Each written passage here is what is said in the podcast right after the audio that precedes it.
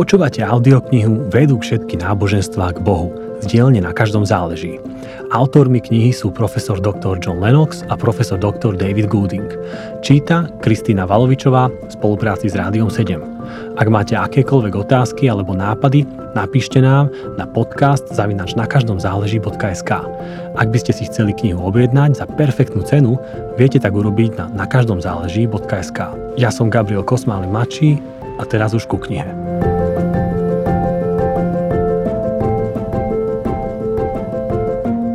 Moderná veda a viera v zázraky napísali profesor dr. John Lennox a profesor dr. David Gooding. Jedným z najhlbšie zakorenených mýtov ovplyvňujúci myslenie súčasného sveta je myšlienka, že veda pomohla odstrániť vieru v nadprirodzené javy a tým aj vieru v Boha. Je to veľmi rozšírený a milný mýtus, ktorý na nešťastie spôsobil zmetok v zmýšľaní mnohých ľudí o poznatkoch modernej vedy. Mnohí ľudia sú dnes presvedčení, že viera v Boha a v nadprirodzené javy vznikla na primitívnom stupni vývoja človeka. Staroveký človek bol konfrontovaný s mnohými druhmi procesov a udalostí, ktoré presahovali jeho chápanie. Jeho život závisel od úrodnosti obilia a plodnosti dobytka. Ďalšie hrozby ako hrom, blesk, búrka a choroba mu naháňali strach. Keďže staroveký človek týmto procesom nerozumel a bál sa ich, reagoval jednoducho detsky, zosobňoval ich. Keď bolo napríklad zatmenie mesiaca, pripisoval to nejakému démonovi, ktorý sa snažil uškrtiť mesiac. A tak sa človek pokúšal všemožnými čarami a druhmi náboženstva démona odohnať. Taktiež, keď zahrmelo, myslel si, že to prehovoril nejaký boh, a keď sa zablískalo, pripísal to akému si zlomyselnému duchu, ktorý ho možno chce zničiť. Domnieval sa, že pozorovaním nezvyčajných prírodných javov sa môže naučiť predpovedať, čo chcú bohovia urobiť. Pred niekoľkými storočiami sa však začali rozvíjať vedecké metódy skúmania javov a dnes rozumieme procesom v prírode stále viac. Napríklad vieme, že zatmenie mesiaca nespôsobuje diabol, ani blesky a choroby nie sú spôsobené zlomyselnými duchmi. Objavili sme, že prírodné procesy sú neosobné a v princípe úplne predvídateľné. Preto sa už pri ich objasňovaní nepotrebujeme opierať o myšlienku na Boha a nadprirodzené javy. Boh sa stal irrelevantný, nepotrebný. Tak ako Laplace, ani my už nepotrebujeme túto hypotézu – a tak si veľa ľudí začalo myslieť, že veda vyvrátila existenciu stvoriteľa, že ju urobila nepotrebnou, a dokonca nemožnou. To je však očividný klam. Vezmime si taký osobný automobil Ford. Je pochopiteľné, že primitívny človek, ktorý auto vidí prvýkrát a nerozumie princípom jeho fungovania, môže uveriť, že vo vnútri stroja je Boh, pán Ford, ktorý ho poháňa. Ak napríklad auto išlo plynule, mohol si myslieť, že pán Ford má rád vodiča a ak auto odmietalo fungovať, tak to pripísal tomu, že pán Ford vodiča nemá rád. Samozrejme, primitívny človek sa scivilizoval, vyštudoval strojárstvo a postupne zistil, že vo vnútri auta nie je žiaden pán Ford. Nepotreboval si už predstavovať pána Forda ako vysvetlenie princípu, na ktorom stroj pracuje – Pochopenie neosobných princípov automobilového motora bolo dostatočné na vysvetlenie práce tohto stroja, čo platí dodnes. Ak by sa však tento človek rozhodol, že na základe princípov fungovania automobilu môže poprieť existenciu pána Forda, ktorý auto navrhol, to je už nesprávne.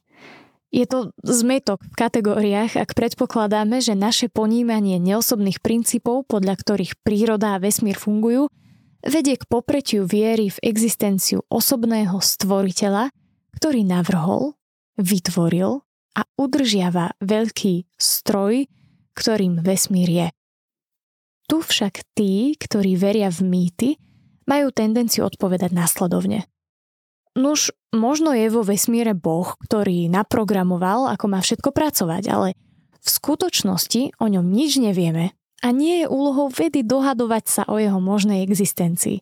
Taktiež na základe vedeckých poznatkov, ktoré nám objasňujú princípy fungovania prírody a vesmíru, môžeme s určitosťou povedať, že ak aj Boh existuje, napriek tomu nezasahuje, nemôže a ani nebude zasahovať do týchto princípov.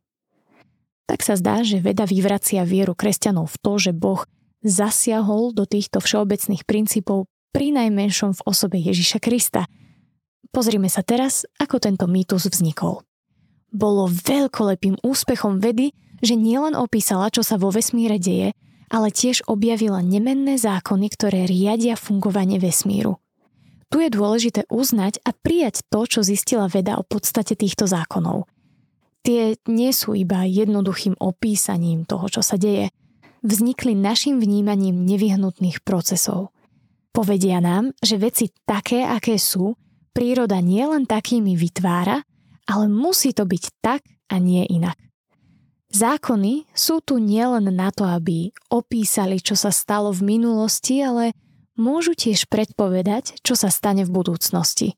Preto je pochopiteľné, že mnoho vedcov nepripúšťa myšlienku, že nejaký boh môže svojvoľne zasahovať, upravovať, zastavovať alebo zvrátiť prácu prírody – Zdá sa im, že to odporuje zákonom a prevracia základ vedeckého chápania vesmíru. Ale práve tu číha ďalší klam, ako to ilustruje profesor C.S. Lewis v nasledujúcej analógii.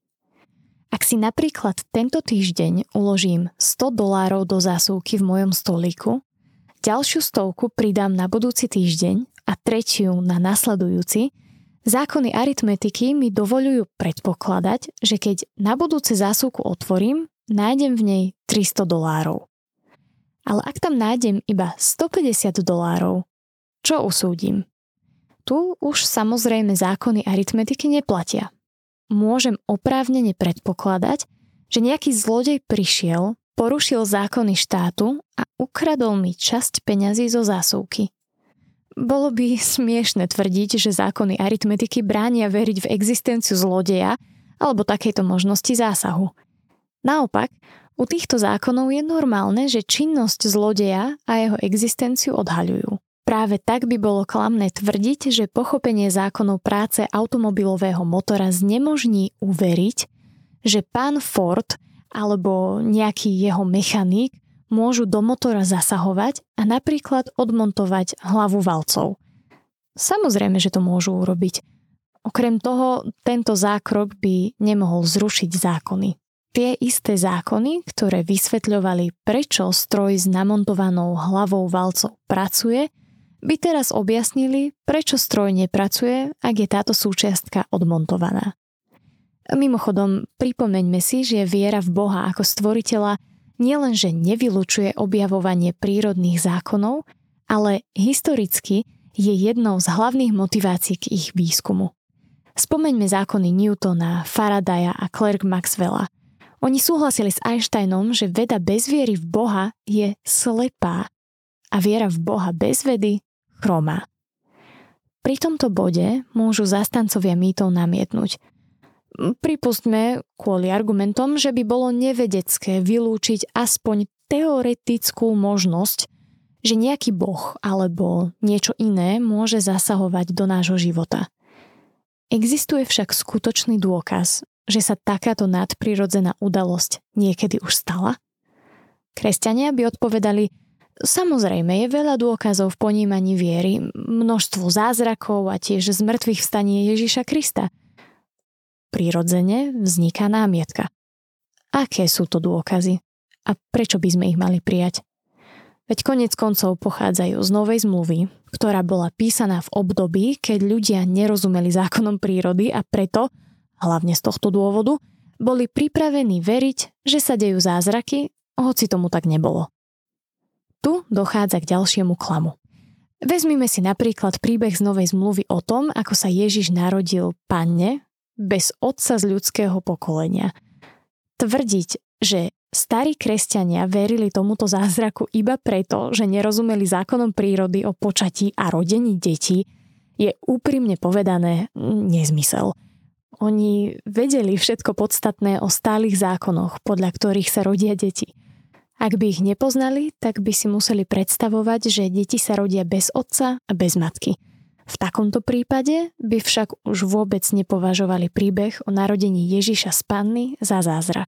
V skutočnosti tým, že to ohlasovali ako zázrak, ukázali, že výborne rozumejú normálnym zákonom o rodení detí. Ak by niekto najprv nerozumel, že existujú zákony, ktoré vládnu nad udalosťami, ako by mohol vôbec prísť k záveru, že zázraky sa dejú? Alebo vezmime si inú udalosť.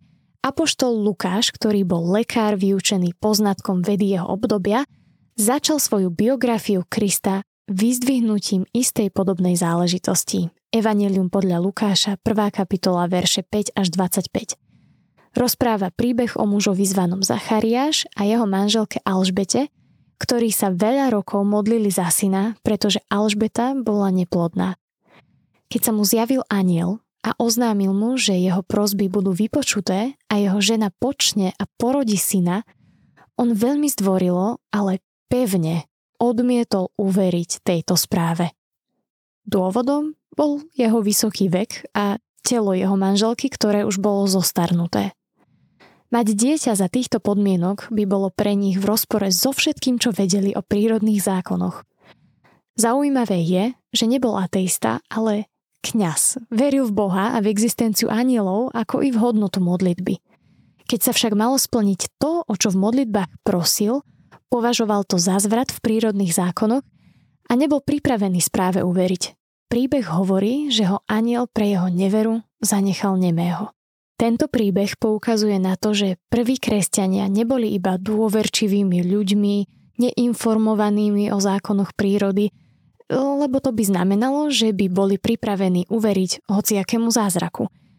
Oni však mali ťažkosti ako ktokoľvek iný, keď mali uveriť niečomu nadprirodzenému. Nakoniec však pod ťarchou dôkazov pred ich vlastnými očami boli prinútení zázrakom uveriť. Podobne nám Lukáš hovorí, že prvými odporcami kresťanského odkazu o zmrtvých vstaní Ježiša Krista neboli ateisti, ale saducejskí vysoko postavení kňazi, ktorí boli veľmi nábožní, verili v Boha a modlili sa. Ale keď prvýkrát počuli o Kristovom zmrtvých vstaní, nemohli tomu uveriť. Prijali totiž taký svetonázor, v ktorom nebola možnosť zázraku, akým je zmrtvých vstanie. Preto je domnienka, že sa kresťanstvo zrodilo v predvedeckom dôverčivom svete, jednoducho klamná – Staroveký svet poznal prírodné zákony, ktoré nepripúšťali mŕtvým výjsť z hrobov. A tak môže kresťanstvo oprávnene argumentovať, že istý muž skutočne vstal z mŕtvych i napriek prírodným zákonom. Niektorí súčasníci, hlavne tí, ktorých svetonázor sa podobá svetonázoru starovekých saducejov, sa vzhľadom k vedeckým názorom milne pokúšali urobiť Kristov odkaz vierohodnejším a to celkovým vylúčením zázrakov z Novej zmluvy a uvádzaním iba Ježišovho etického učenia.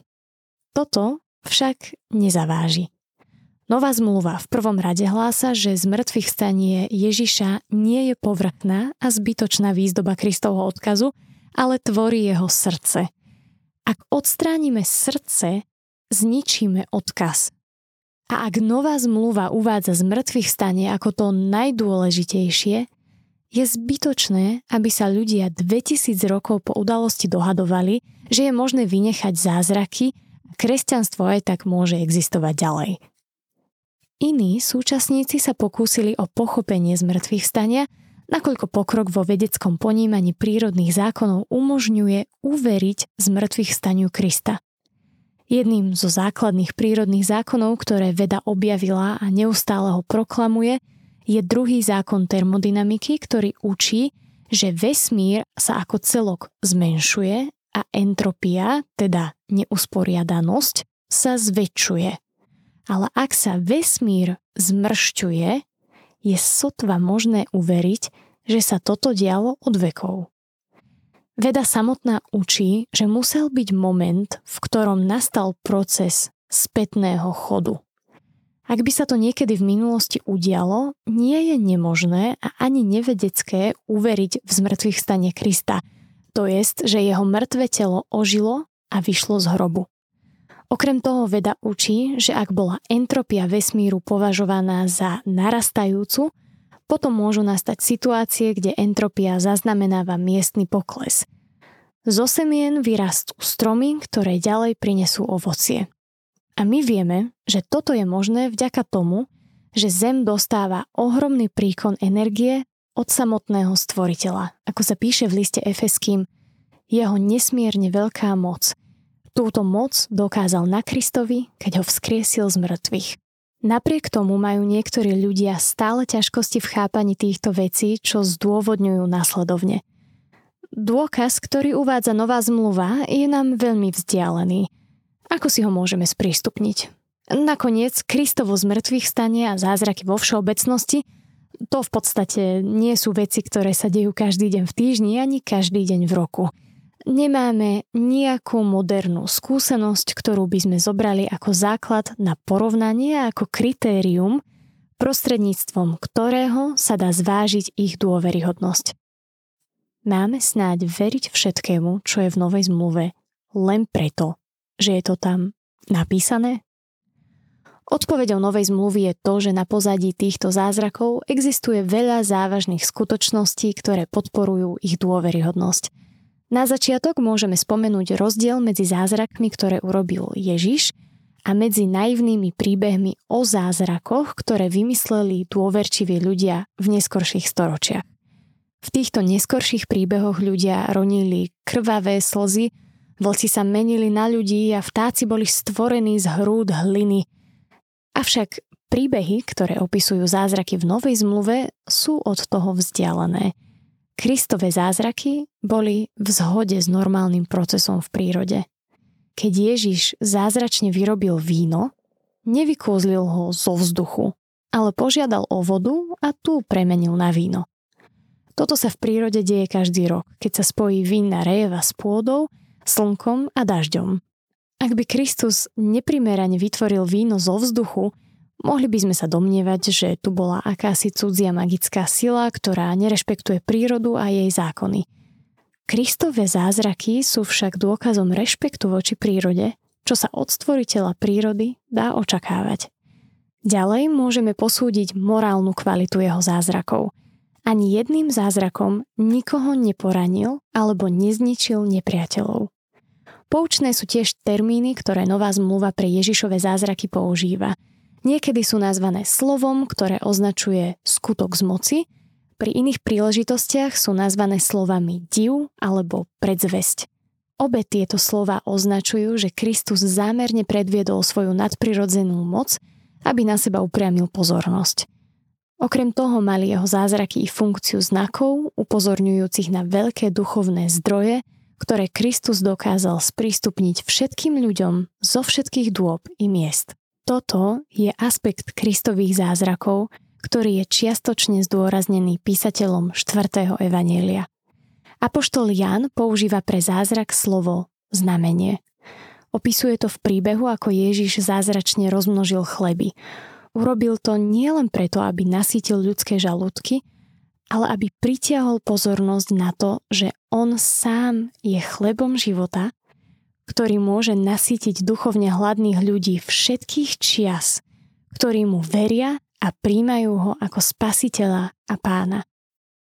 Táto možnosť zostáva otvorená aj pre nás, aby sme si osobnými skúsenosťami overili, či je to pravda alebo nie. Poslednou skutočnosťou je to, že Kristus na tretí deň vstal z mŕtvych, čím ukázal, že žije aj dnes a je pripravený prostredníctvom svojho ducha vstúpiť do osobného priateľstva s nami, ak sme my na druhej strane pripravení vstúpiť do osobného vzťahu s ním. Ako v ktoromkoľvek inom priateľstve, nemôžeme zakúsiť jeho realitu, pokiaľ nie sme pripravení do neho vstúpiť. Tu je možnosť vstupu otvorená pre nás všetkých. To je to, čo má na mysli aj Jan, keď hovorí o Ježišových zázrakoch. Ako sa píše v Jánovi v 20. kapitole 30. verši, toto je napísané preto, aby ste verili, že Ježiš je Kristus, Spasiteľ, Syn Boží, a veriac, aby ste mali život v Jeho mene. Tento pokus môže urobiť každý človek. Ak je Ježiš naozaj Boží syn, Evangelium Jánovo k nám môže prísť so svojou mocou. Je to Božia cesta, ako sa môžeme stretnúť s Ježišom. Milióny ľudí si overili, že cez čítanie Božieho odkazu v Biblii sa im Boh dal spoznať osobne. Nemôžeme odpísať všetkých ako hlupákov. Jediný pravdivý vedecký postup, ktorý existuje, je preveriť tieto tvrdenia praktickým experimentom, a to osobným prečítaním si zvesti o Ježišovi Kristovi z Biblie.